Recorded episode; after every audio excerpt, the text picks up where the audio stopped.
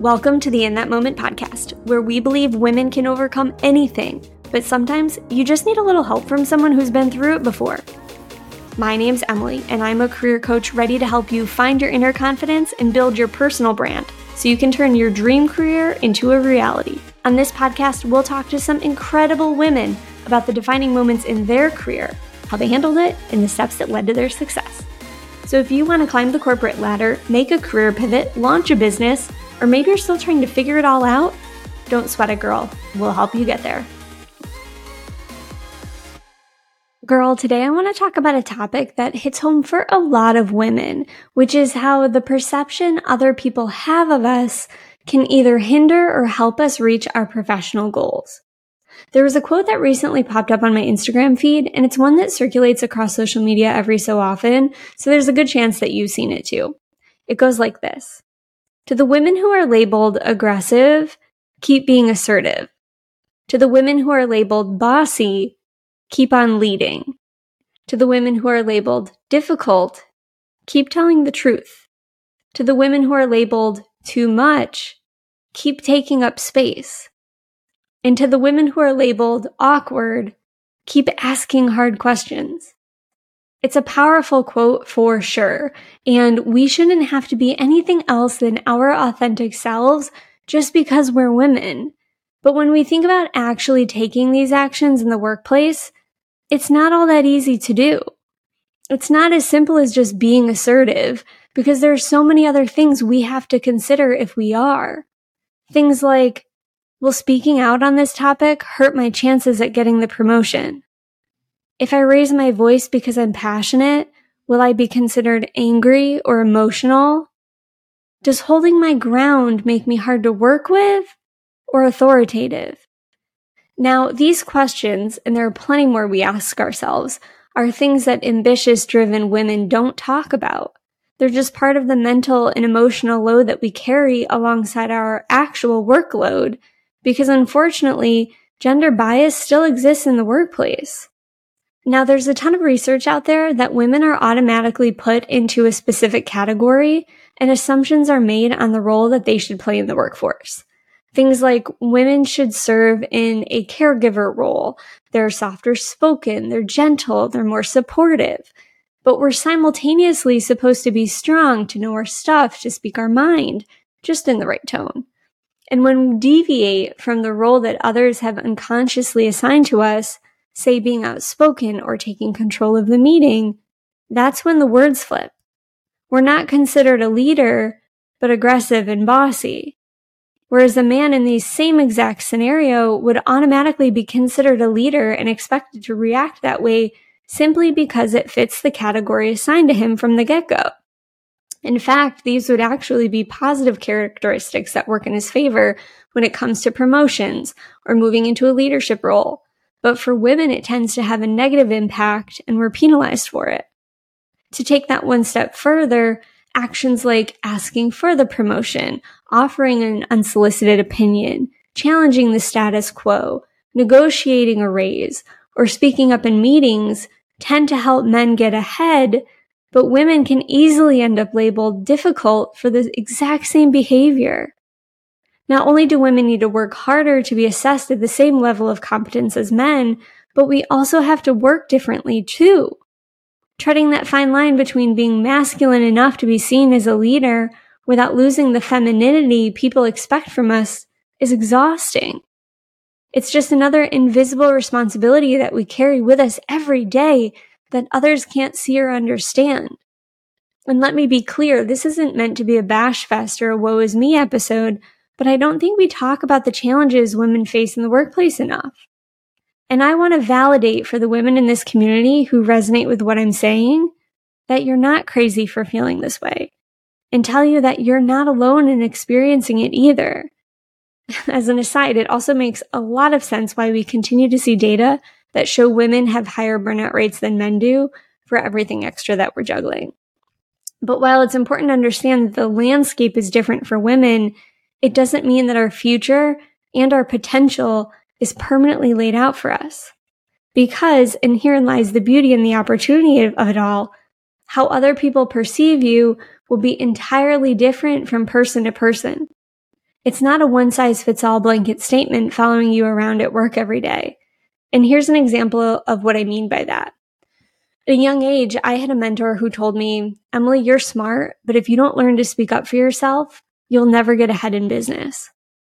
At the time, I was pretty quiet and timid, and that one piece of advice changed my entire perspective of who I was, what I was capable of, and how I would show up in life. I've been leading teams for the greater part of the last decade, and the positions that I held required me to speak pretty frequently to the company and lead most meetings that I was in. I felt strongly in my abilities, was confident as a leader, and I carried myself to a higher standard because of the responsibilities that I held. And then two meetings in the same week completely opened my eyes to how others perceive me. First, I want to tell you about Cayla Gray Luxury Fragrances and why I am so passionate about this brand. When I first started my fertility journey, I learned that there are a lot of harmful chemicals in beauty and skincare products that can disrupt your hormones and harm your body. Perfume being one of them. I was pretty upset because I love wearing perfume, but then I found Cayla Gray, which is 100% non-toxic and actually lists all of the ingredients on their packaging, which is unheard of.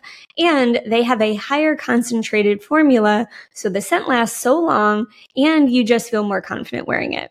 And I know that perfume is personal, so I highly recommend getting their discovery kit, which includes samples of all of their signature scents so you can see which one you like best before ordering a full size, a roller ball, or even a candle. And to save you a little more money, if you use the code EMSERENO, which is E-M-S-E-R-E-N-O at checkout, you'll save 10% on your entire order and you'll be supporting the show. I'll put the link in the show notes for you to check it out. And definitely make sure to tag me on social media when you order so I can see what scent you love the most. Now, let's get back to the show. Both were with women younger than me and somewhat early in their careers. One of them shared that she was appreciative to be on my team, that she saw me as a role model and aspired to have the confidence and leadership skills that I do as she progresses in her career.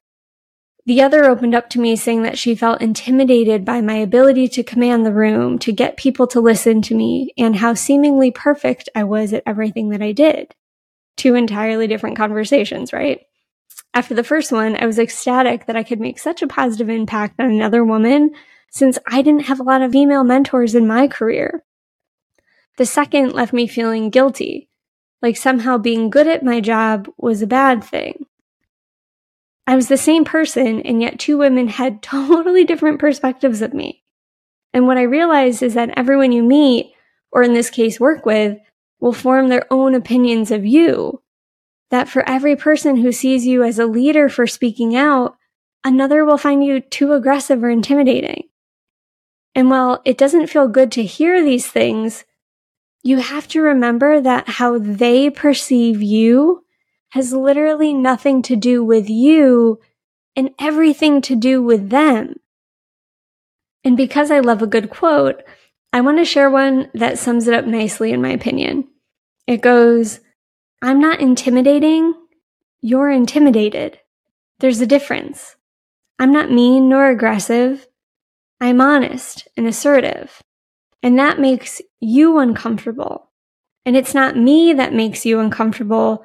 My presence challenges your comfort, and I will not be less for you to feel better about yourself. Essentially, the person who finds you intimidating, as an example, is likely battling some sort of insecurity or lack of confidence in themselves or their abilities that you don't have. So when they see you acting in a way they wish they could be acting, that's when their intimidation sets in and they might put that label on you. Now, if you're in a leadership position and a situation like this arises, I definitely encourage you to explore it further with your employee to get to the root of what they're feeling because it can help put a great professional development plan in place.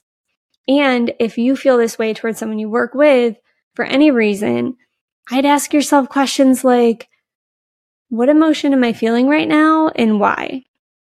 Is there something they exude that I don't have but want? Did a boundary get crossed that I've set for myself? Or is there a way to turn this into a positive situation so I don't feel this way in the future?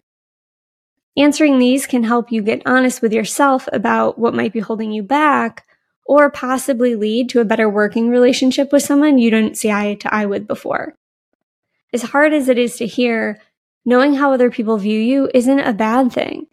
And that's not because you need to change, but being aware of the perception you have can help you navigate situations differently. Let's take my same two examples from before. As a leader, if I know someone sees me as a role model and aspires to speak more confidently, I'm going to give that person more opportunities to speak in front of the larger team. It could be as small as asking their opinion in a meeting more often or recommending they lead an upcoming project. And if I know someone feels intimidated, I'll spend more time with them one on one to help them build their skill sets in the areas they're struggling with and try to create a better personal connection with them too. I realize that these examples might be easier to handle than situations when you're labeled as bossy, emotional, or aggressive by, say, a male peer or leader. But I do think that there are ways that you can address them in your approach without having to change who you are and how you show up at work. And here's a couple things that worked well for me.